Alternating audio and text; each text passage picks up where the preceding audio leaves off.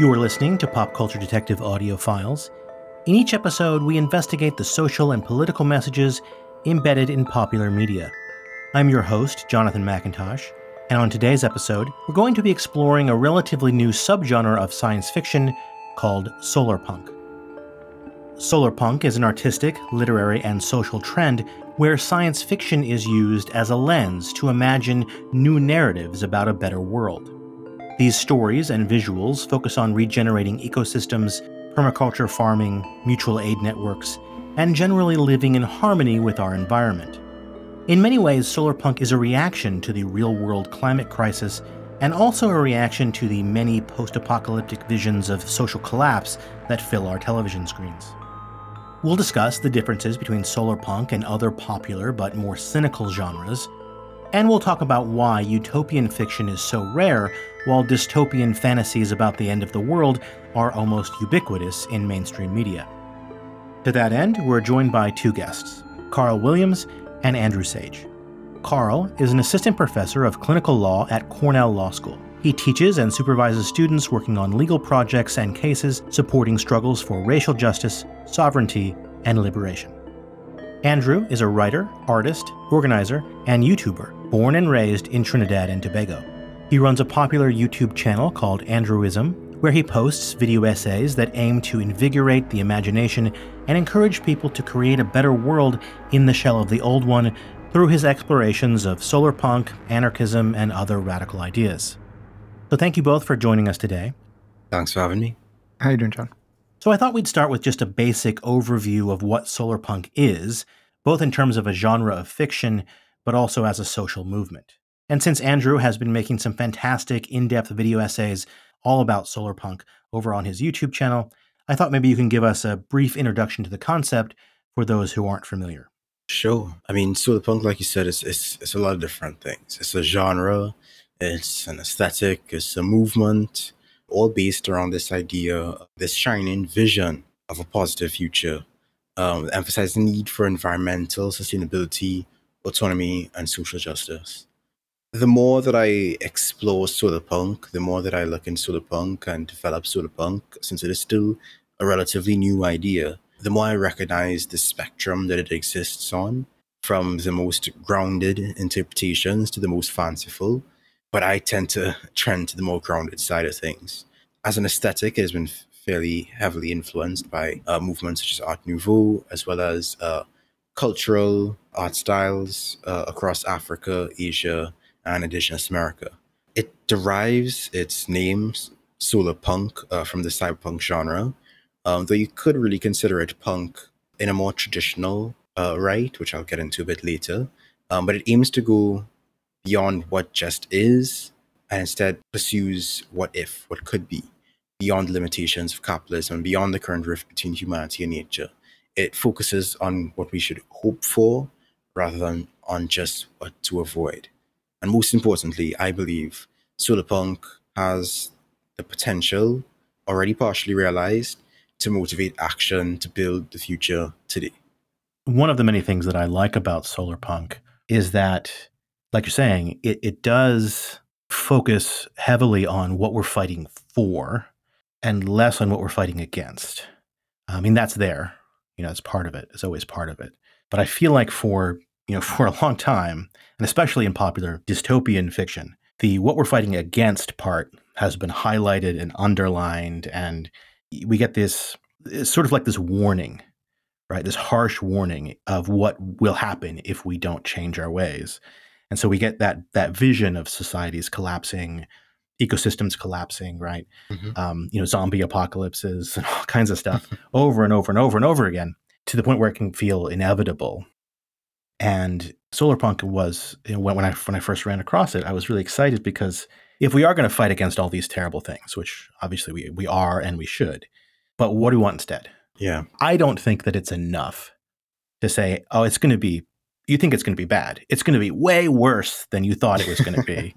so come and join us in our movement to make it not that bad, right? Yeah. You know, there's an urgency there, and they really feel it because I mean they're, they're not wrong, but it it's depressing. I mean, honestly, it's hard to motivate people to spend basically their entire lives. It's demobilizing. Yeah, it's demoralizing. It's just it's when you're young, you know, you can go and you can do activism every day, uh, and you can be motivated by that anger and that you know that, that frustration at the world. But it's not enough, I don't think. Uh, it's not sustainable. Right. right. To get back to um, solar punk and, and as a as a cultural aesthetic and a thing that can can inspire people.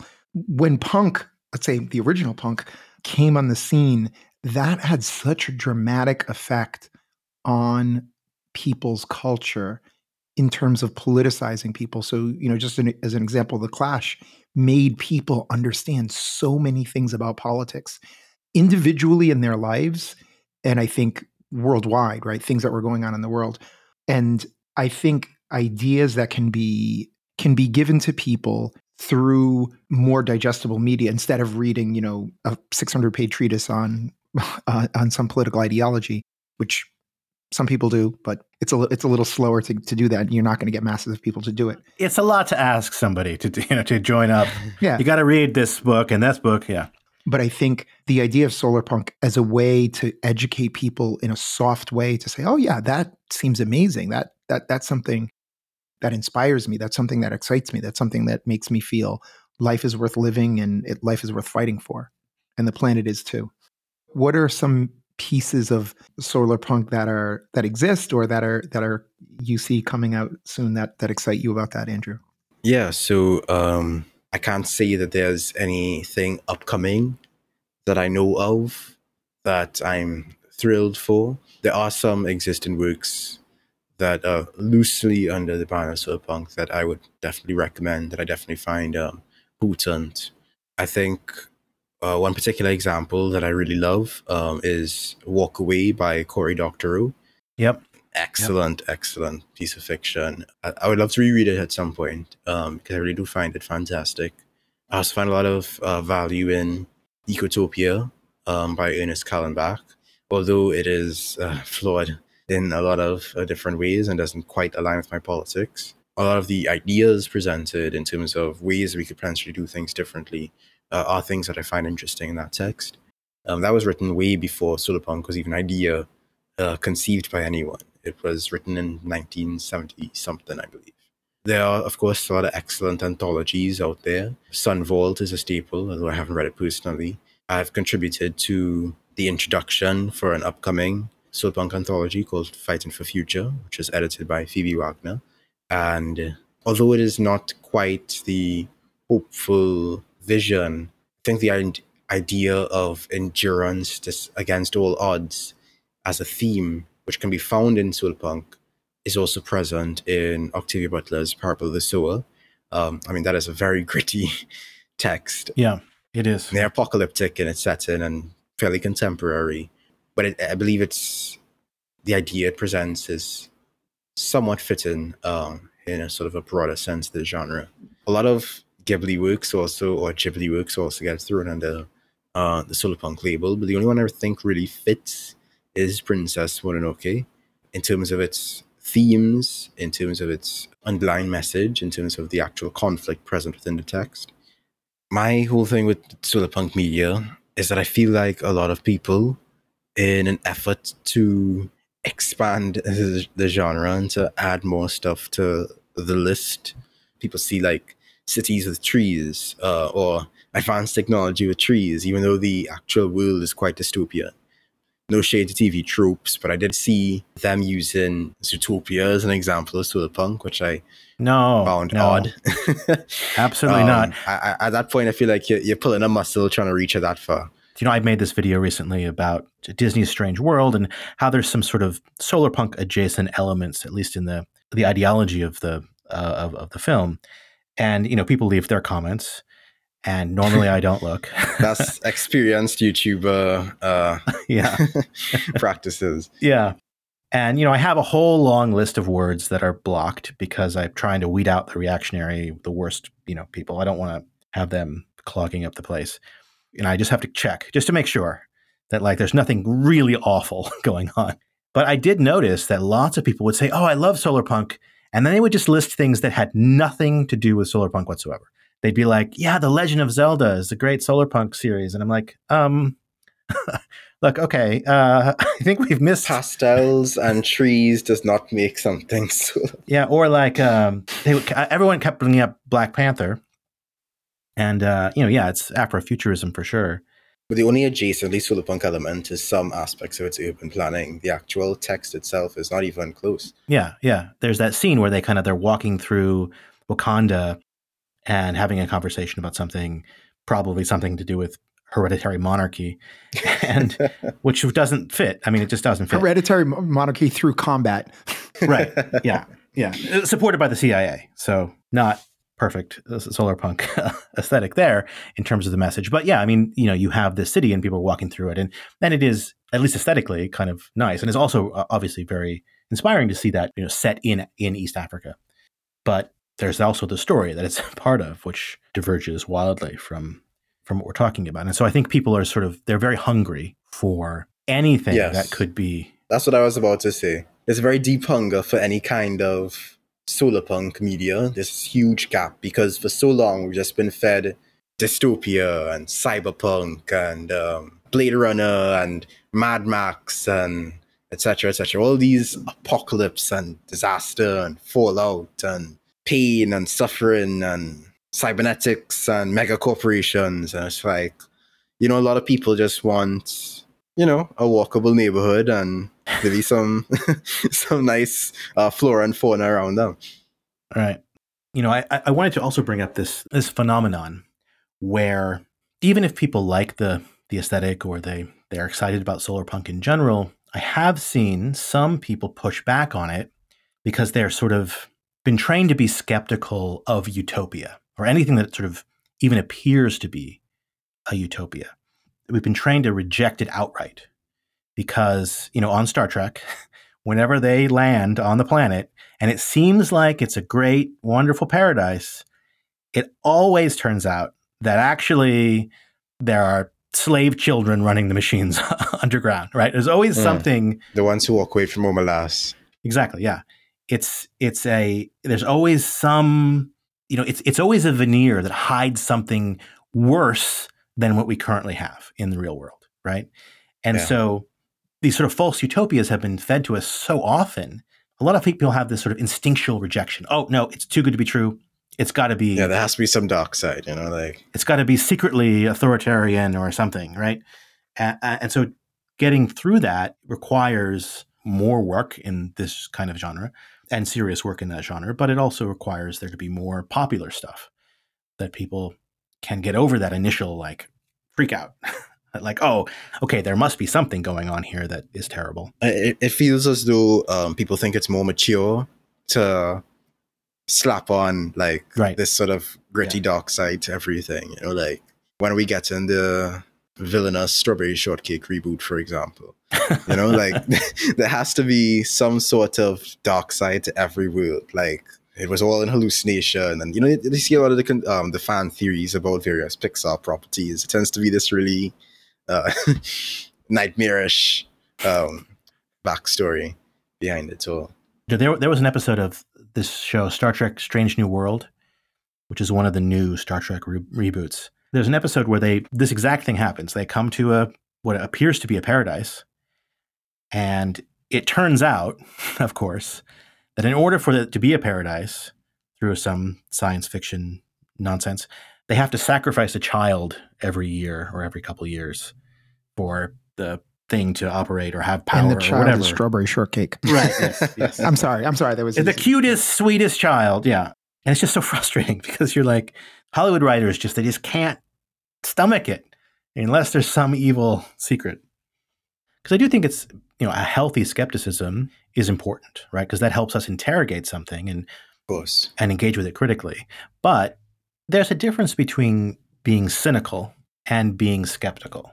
Falling into cynicism and nihilism is a, a spiral of doom, and you got to be Indeed. you got to be careful about it. But I, you know, to me, the idea of of that excites me. Newly learning about solar punk is if someone said, "Imagine a fascist totalitarian future," I can do that. If someone said, "Imagine a liberated, anarchistic, or or anti-imperial future where people are free and safe and living on a sustainable Earth," much harder, M- much harder. And that falls on all of us to say, like, we can't imagine that. Like, that's not something we can visualize. And this is the quote that gets attributed to a whole bunch of people um, that Andrew you you you talk about uh, frequently is that we can imagine the end of the earth, or we can imagine a zombie apocalypse, but we can't imagine the end of capitalism. But I think that that's the work of of culture producers, right? Yeah. Well, it's also the work of you know hundreds of millions of dollars in Hollywood making I don't know fiascos like Waterworld or whatever the or or or you know other dystopian futures. Yeah, So those are easy to imagine because we've seen them hundreds and hundreds of times. definitely.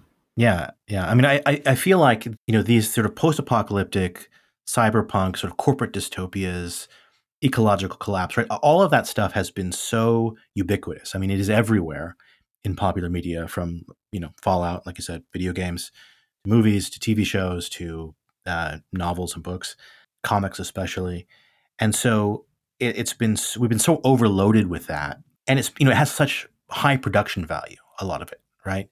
Uh, so Blade Runner 2049 is a beautiful movie. I mean, visually, it is gorgeous, right? I mean, the Mhm. colors and the palette and the sets and the lighting. I mean, everything about it is like enticing and exciting.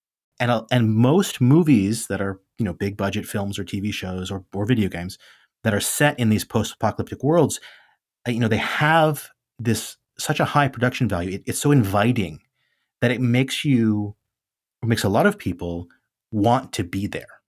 It's this weird phenomenon where it's supposed to be the story, the narrative is about failure, the failure of society, the collapse of society, right? And whether that's a corporate dystopia or, or an, uh, an ecological wasteland, those are stories of human failure, right? They're supposed to be warnings like, we don't want this, except that it's shot and uh, the visual, the, the visuals are so beautiful and so enticing that that makes people yearn for that, like almost desire the end of the world, right? And then, you know, accompanied with those stories, of course, are these fantasies of rugged individualism, right? Where you can have your gun and your motorcycle and you can like Yeah. fly through the desert and, you know, do whatever. It's like you know the worst aspects of our world turn out to eleven, but also you get to be a cool hero. So you know that trade off right, is right, somewhat appealing. right. Society is completely gone, but, you know, you get a cool motorcycle and a gun. And a so- cybernetic arm. I mean, come on, come on. Right. Yeah. cybernetic. I arm. was going to say an adamantium, uh, uh, vibranium shield, but um, because if you asked most people, like, if you could be Captain America, but you have to be Captain America in World War II, so World War II has to happen again, wouldn't you do it? People would be like, "Wow, yeah, that's, that sounds pretty cool. I get to be the super superhero." Because in all of these movies, right, there's an either an individual or a group of individuals that are. We always visualize ourselves as the heroes, not the NPCs. Right. Yeah. Right. So so that's the, and and people believe that, right? They say, well, the way you change it is you individually because they see themselves as like, okay, like I'm Captain America or I'm Wolverine or I'm Rambo and I I can save it. And then I know people who like they're like 29 and they were like, "Oh, you know, I was involved in like that black liberation work, but you know, d- didn't do anything." I'm like, how, long did you do the work? and it, it that really hurts me. I think it's it's it's all of our of our doing to try to have people understand that the idea that it's a much longer, slower struggle. Right. You know, what I find so interesting about solar punk is that it's it's hopeful, it's optimistic, but it's also grounded in communities, right? It's grounded in people and people's uh, ability to come together and change our reality. It's all, you know, it's also literally, you know, rooted in the earth and that usually means something slow, right? I mean, it's like growing things is a slow process. Yeah. When you have a garden, an orchard, whatever, it takes time, it takes nurturing. And I think that the aesthetics of solar punk often and there are setbacks. and there are setbacks, right? Because that's that's Speaking um, from gardening experience. right, yeah. Yeah, sometimes it doesn't go well. Sometimes things don't take root. Sometimes there's Yeah. bad weather. Sometimes, right? There's all kinds of Sometimes there's those damn spider mites, right, etc., Right. It's- etc. it's a process and it's not a fast process. I feel like there's a sort of sexy, seductive type of revolution that gets pushed in a lot of activist circles where it's all about confrontation, right? Action. And that's all very fast and very quick and very conflict oriented. And this is sort of the opposite of that. It sort of reinterprets revolution. Not, not that that stuff isn't also necessary or part of struggle, but this is a, a, another part of struggle, which is, it gets less attention. It isn't seen as as flashy and exciting because it takes time and it takes nurturing to build. And so I like that, at least in terms of the aesthetics of, of, of solar punk work, um, it sort of reflects that, but it reflects it in a way that makes it enticing. Uh, yeah. It makes it feel like like you want to be there, right? Revolution, but it makes you feel good. It's less adrenaline and more relaxation. You know, while also accomplishing this radical. Even dare I say, it's a little bit of fun. Right, right.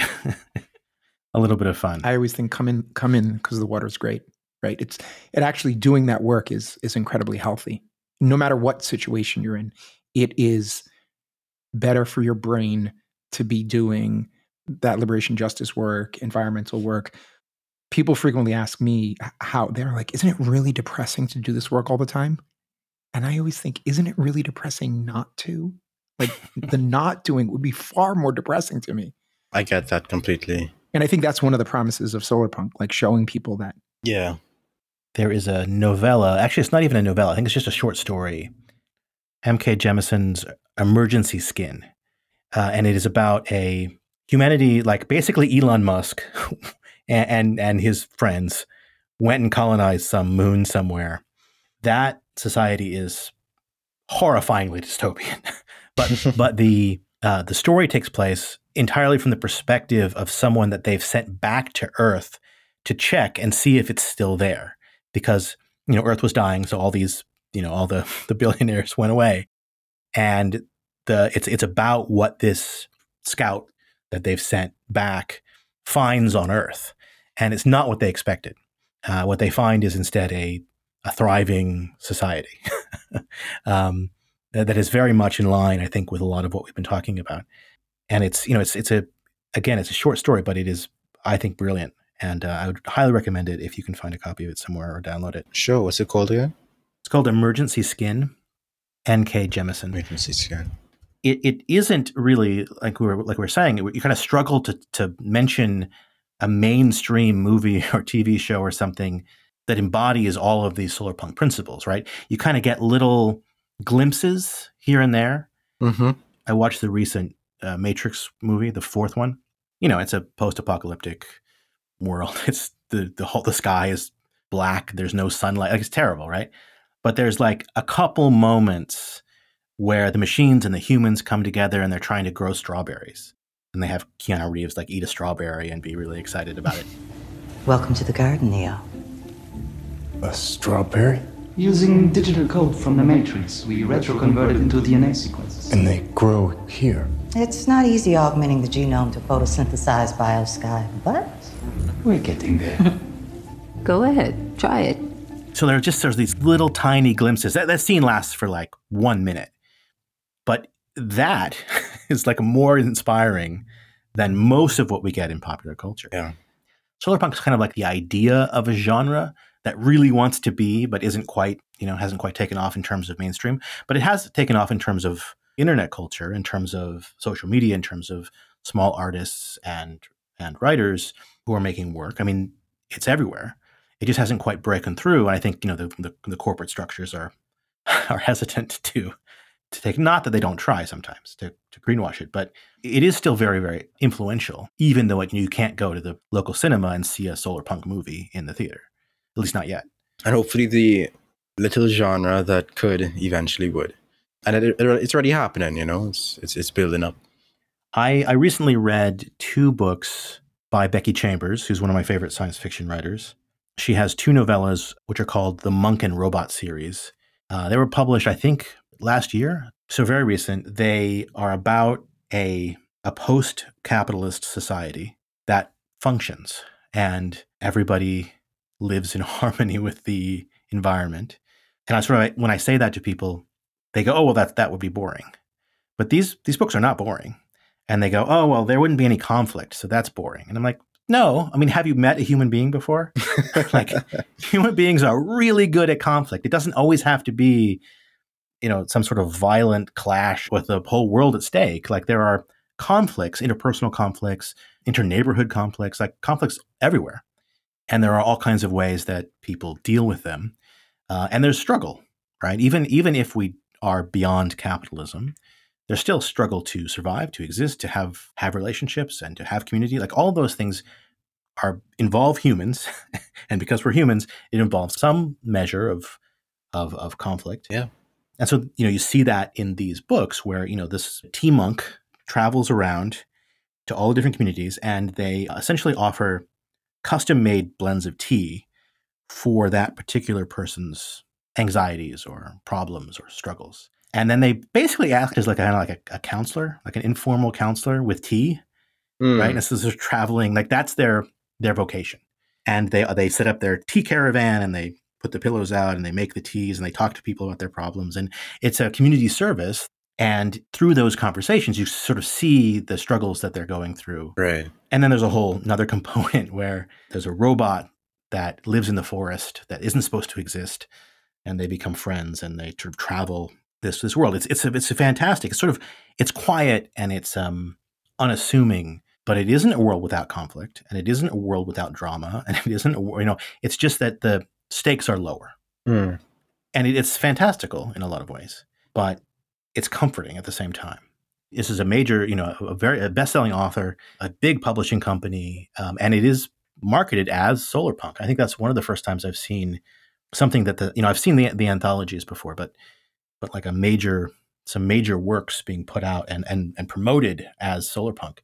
And you know Becky Chambers' work, she has a whole other series called the the Wayfarer series, which is also excellent, and I actually think has a lot of solar punk elements, although it's it happens in space and it's on these giant ships and so on. But it's all you know. There's lots of sustainability practices and stuff. It's extremely popular and uh, surprisingly so, uh, because it's sort of the, it's sort of very human centric, and that's something that I really appreciate about solar punk as well. Is that it's not just focused on the technology. Right, a lot of science fiction is like, well, it's this technology is going to be great, and then you know, even if it's sustainable, it's all about the technology. But solar punk is all about human beings. You know, And I think that is lost in a lot of people's uh, engagement with solar punk. And I'm so glad that you put that into words. The the values and, and principles that have the potential to be explored in solar punk, the human relationships, uh, the power dynamics, the relationships between humanity and nature, all of those things, uh, I think, are far more essential uh, to explore than just what magical technology can we come up with. When we talk about the shortcomings that I see uh, the genre potentially get into, right? Because it is still a baby genre, and as a result, there's a lot of different directions it can go. I mean, we could talk about it as a movement, or we could talk about it as a genre, and I have thoughts on both, right? As a genre, as you mentioned, there has to be uh, a willingness to engage with and to explore the forms of conflict that aren't, you know, these flashy boss battles, right? To their credit, Solarpunk authors have been doing that right? there's also a need, I believe, for the for the genre to develop and diversify beyond this sort of uh, uniform green aesthetic and to actually explore how it may be interpreted and how may, it may evolve in different ecological and cultural contexts. Right? Right. But my hottest take with regard to the genre that I think sets me apart from uh, a lot of the more tech obsessed types is that I really don't think solarpunk is this far future, almost space opera esque style genre. I lean more into that sort of low tech, dirt between your fingernails kind of approach to the genre, exploring those sort of bonds between the people. And I think it needs to retain that sort of contemporary sense of this is a world that could be tomorrow because it feeds into the movement and it feeds into the, need for hope in activism. And then when you get into the sort of shortcomings of the movement, you know, we talk about greenwashing and how it fall uh, prey to that. We could talk about, you know, techno optimism and this idea that technology is going to solve any problems we have with our relationship with nature. When, uh, au contraire, you know, we actually need to, you know, fall back a few steps and step back and actually earnestly evaluate our technologies.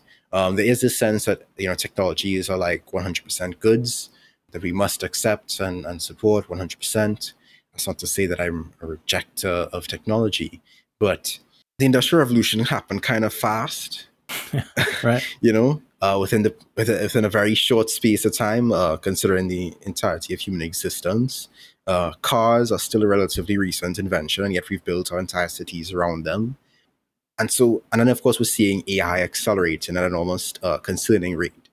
So, I think that our engagement with solarpunk as it relates to technology should be less, ooh, what magical technology could we do for this, and more, how are the people in this world, in this setting, and today, uh, as we venture forth toward a potential solarpunk future, how are we going to engage with and adapt our existing technologies and rethink how we integrate them in our lives, in our societies, in our environments, etc. Right. And then, of course, the, the last concern that I think I had was related to this sort of soft climate change denial. This idea, again, that technology will solve the issue, but there's a need that I think solarpunk can help with, and that is to engage with okay, well, how do we build for the best while preparing for the worst? Yeah, it's a very concise way of, of, of breaking it down. Any sort of artistic movement, its boundaries are porous. and Mhm. uh, it's being pushed and pulled in different directions.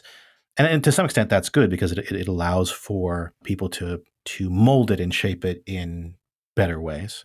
Um, but you know, there is also, like you're saying, there is the danger that that corporations come and they say, "Oh, this is pretty. Uh, we want to associate our brand with Yep. a good future." you know, we, we I'm sure that that people who have are, are hearing this, if they've seen my video on on Disney Strange World, I used a lot of clips from this commercial uh, called Dear Alice, which is a a yogurt commercial. You know, it's a corporate product. Our job is to plant seeds so our grandkids get to enjoy the fruit.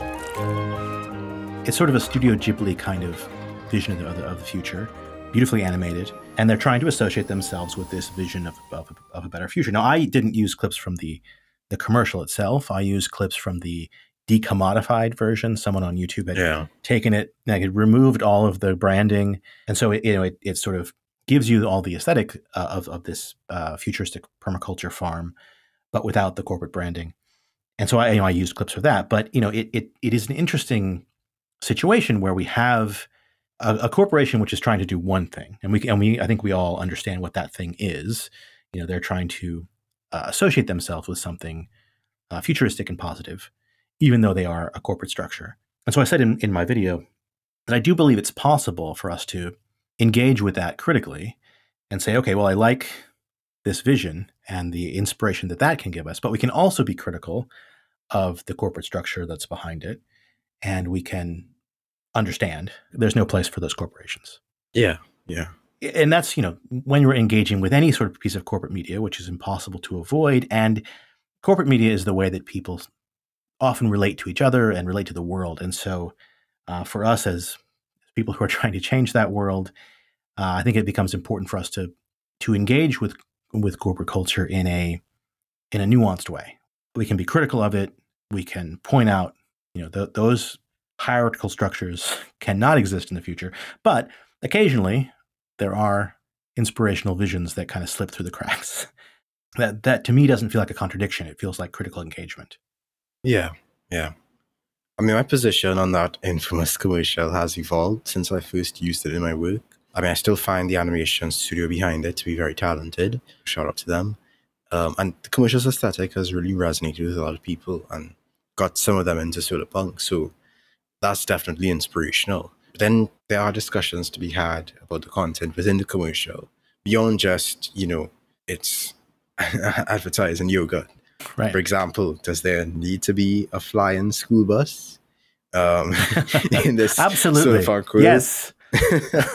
Pro- probably not. No. Um, and I mean, the questions like are some of the technological applications visualizing the piece practical or necessary? Is the form of agriculture present entirely compatible with the principles of permaculture? And then, while it's a world presented in the ad that views technology and nature coexist in harmony together, it's also questioning the premise. Some of those technologies, considering the current mode of production and the wastes that it produces being externalized to negatively impact people outside of the communities that benefit most from those technologies. Mm. I mean, maybe this world circumvents this issue, but it can just as easily lull us into thinking, or rather, into not even thinking about those sorts of issues in technologies, production, and development.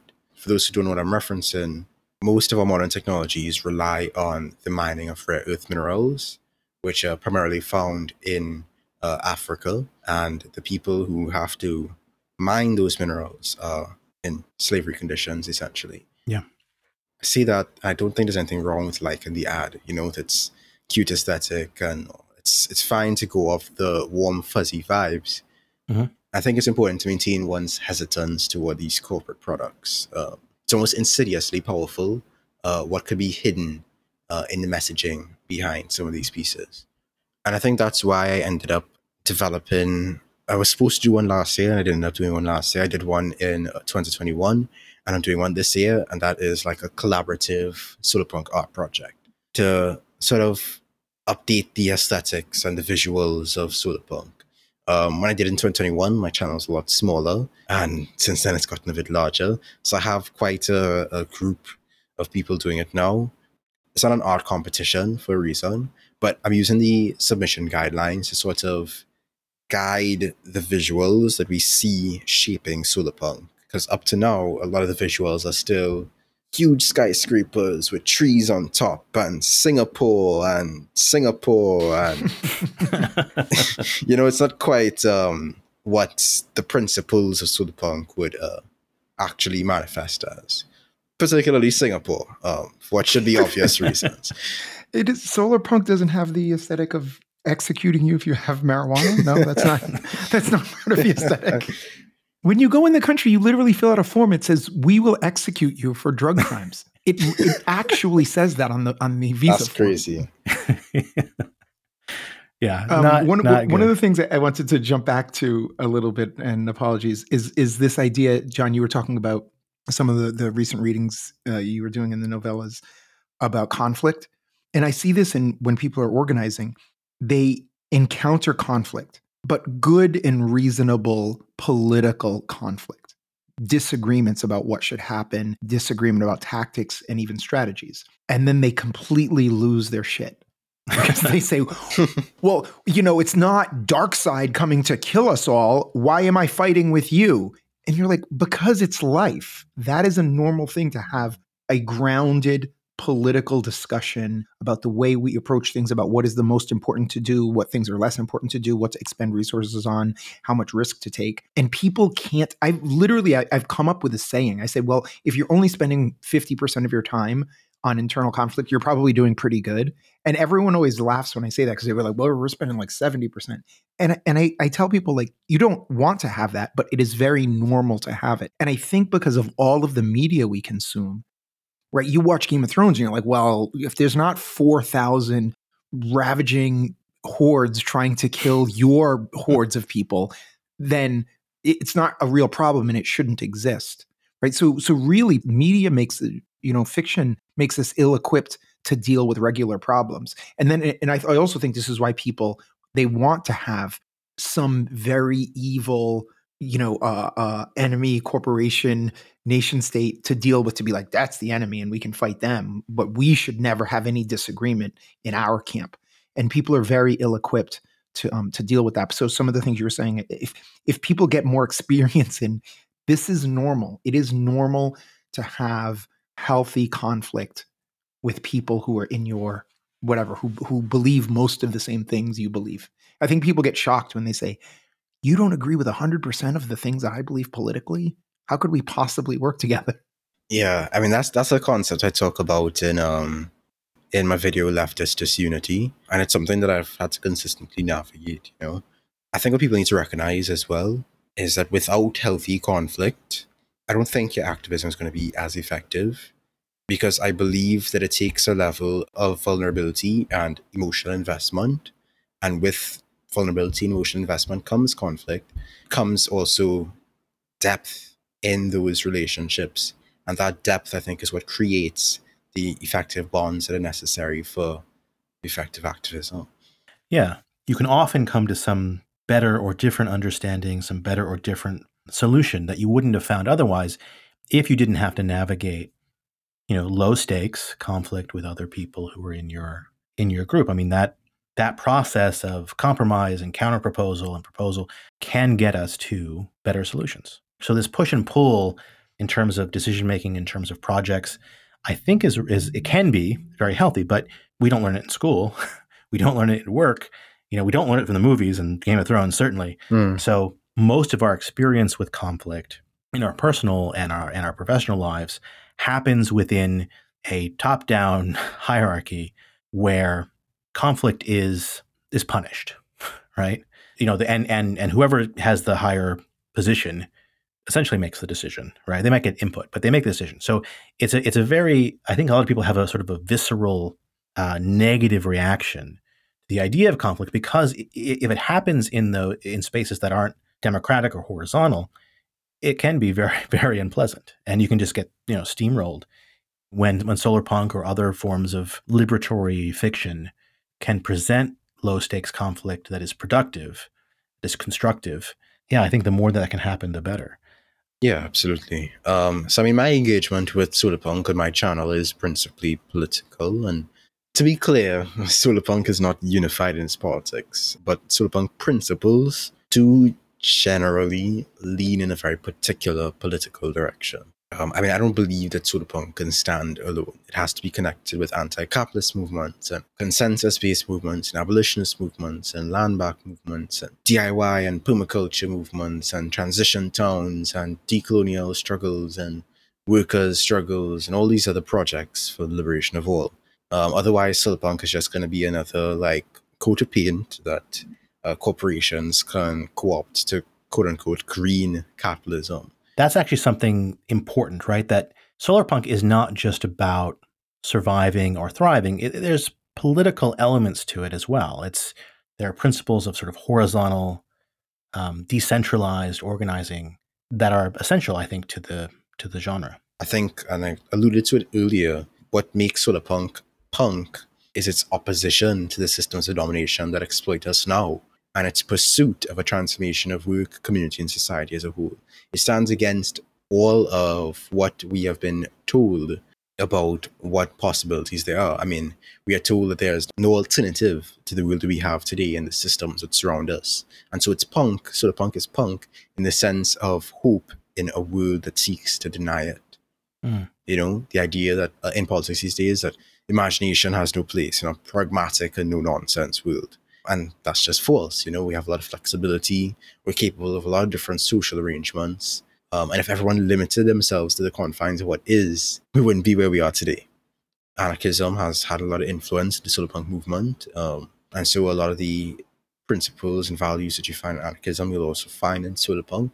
Things like social justice and mutual aid and direct action and prefiguration. Uh, prefiguration being the practice of establishing the relationships and systems and institutions of a desired future uh, in the here and now. Solarpunk, of course, retains that ethos of DIY, of doing it ourselves, of taking our lives back into our own hands.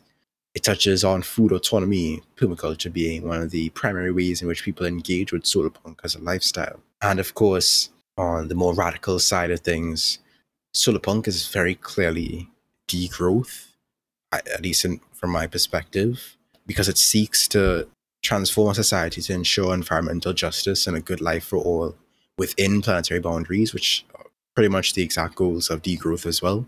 Solarpunk uh, is also it also asks us to fundamentally reimagine our relationship with labor and leisure. So you see a lot of intersections and overlaps between various movements and ideas that Solarpunk flirts with and is in conversation with and intersects with when I spoke of Solarpunk um, throughout this episode, I spoke with these ideas uh, forming the foundation of my understanding of the concept. Recognizing, of course, it's not the only way of understanding it, but it is the understanding of it that I advocate for. Yeah, I mean, a, a few of the things that you, that you said, uh, you know, throughout our conversation, uh, really stood out to me, and I just wanted to highlight a couple of them. Sure.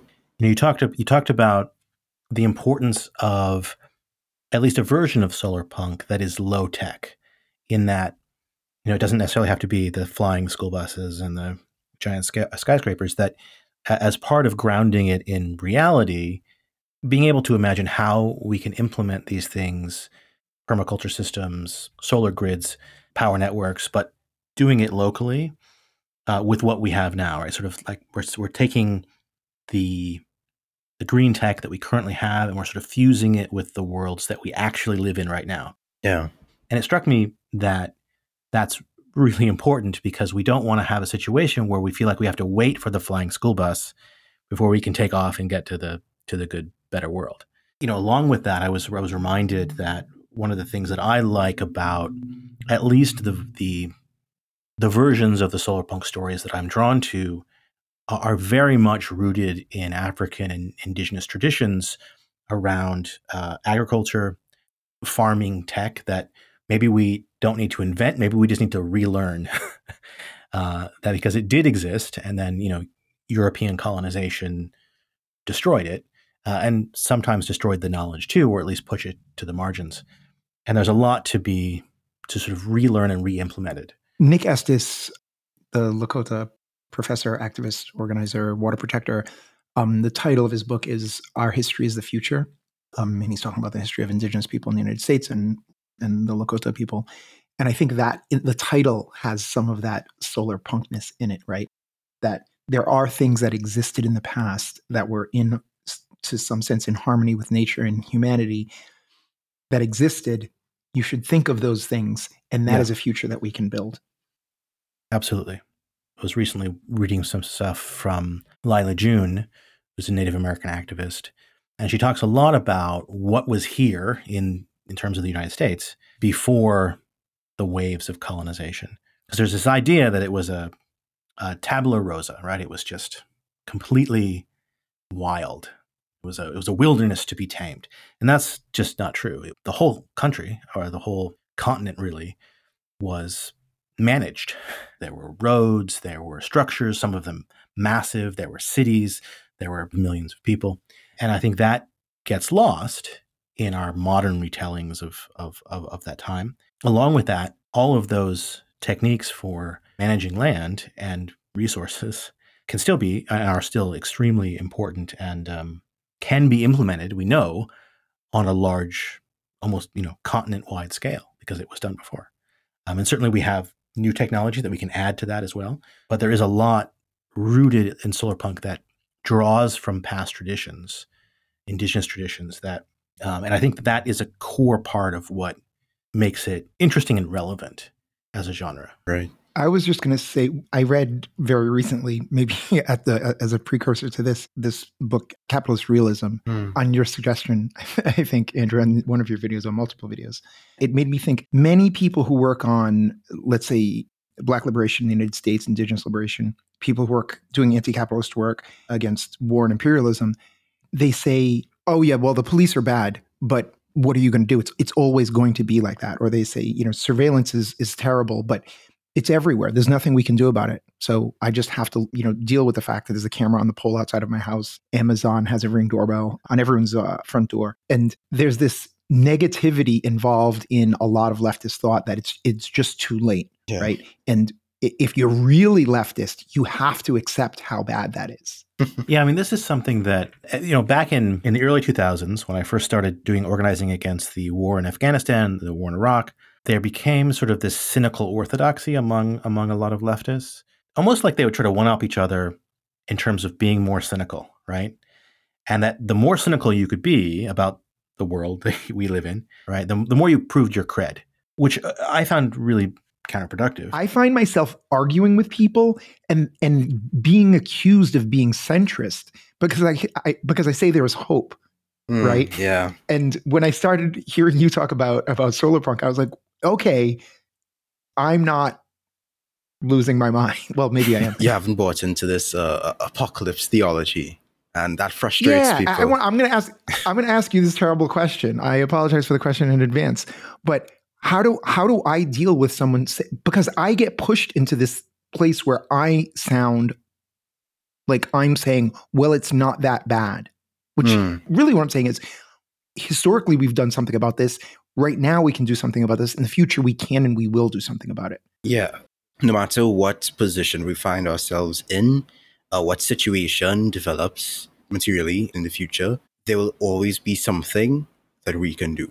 Even if we reach a point where jackboots are marching down the street, there are always ways that we can eke out survival, always ways that we could keep up hope in some form and some capacity. Some people's vision of solar punk encapsulates this idea that with some near godly technology, we're able to just magically avert climate catastrophe entirely. I just automatically erase all of the uh, damage that was caused in the past couple hundred years. A little magical thinking. That's there. that's not that's not my perspective. Um, all power to them, but that's not my perspective. My perspective has been that this is a situation. In a lot of ways, it is going to get a bit worse, but that doesn't mean that we just roll over. That doesn't mean there aren't things that we can still do to mitigate it, to make a, a life worth living, to create the good life in the here and now and for the future. Uh, it's not a flashy form of, of, of revolution or activism uh, where, you know, we just storm the Bastille and off with their heads and all that drama, but it is my vision of solar punk is really a, a means of not just surviving but also thriving for ourselves, our communities, our surrounding environment. Right. Yeah, one of the things that I, I say when when confronted with that nihilistic pessimism, I'll, I'll call it, is I say we whittle, right? It's this slow process of organizing with people, getting together, and making it a little bit less bad or trying to eke out a little bit better situation, material conditions for us and you know all of our people. But that is akin to whittling. It is a slow Yeah. not there's never a, a moment where you look, whoa, that was a giant leap forward. Um, you can hope for those, but rare. Yeah, they are they are rare. They are posi- um moments of, you know, rupture and moments of insurrection and whatnot. But those are rare compared to the slow burn that is the work in between those moments. And th- that's the work that needs to be done. I think some people who get into activism, they get caught up in the throes of the passion, and what's lost is the small contributions that are very much necessary to, to make a difference. Perhaps no one person can change the whole world, but each person is able to contribute to change in their communities, each of those communities can contribute to change uh, further and further up the chain, and that can make uh, a real difference. This has been a fantastic conversation. I want to thank Andrew for joining us, taking his time out of his day to to enlighten us about what solar punk is and maybe what it isn't as well. Thank you, uh, Andrew, for joining us. Thanks for having me. Now we're going to have to leave the conversation there, but I'll leave a whole bunch of links to everything we've discussed, including Andrew's YouTube channel, below this episode. And I'll also make sure to post those links over on the Pop Culture Detective website. Please remember that all Pop Culture Detective projects are 100% funded by listeners and viewers like you. So if you enjoy these kind of in-depth conversations about media and society, please consider going over to Patreon to support our work. Just go to patreon.com slash popdetective. You can keep up to date with all of our projects on Instagram or TikTok at Pop Detective, and find all of our long form video essays on the Pop Culture Detective YouTube channel. We'll be back again with another audio file investigation, but until then, please remember to follow and subscribe wherever you happen to get your podcasts. Thanks for listening.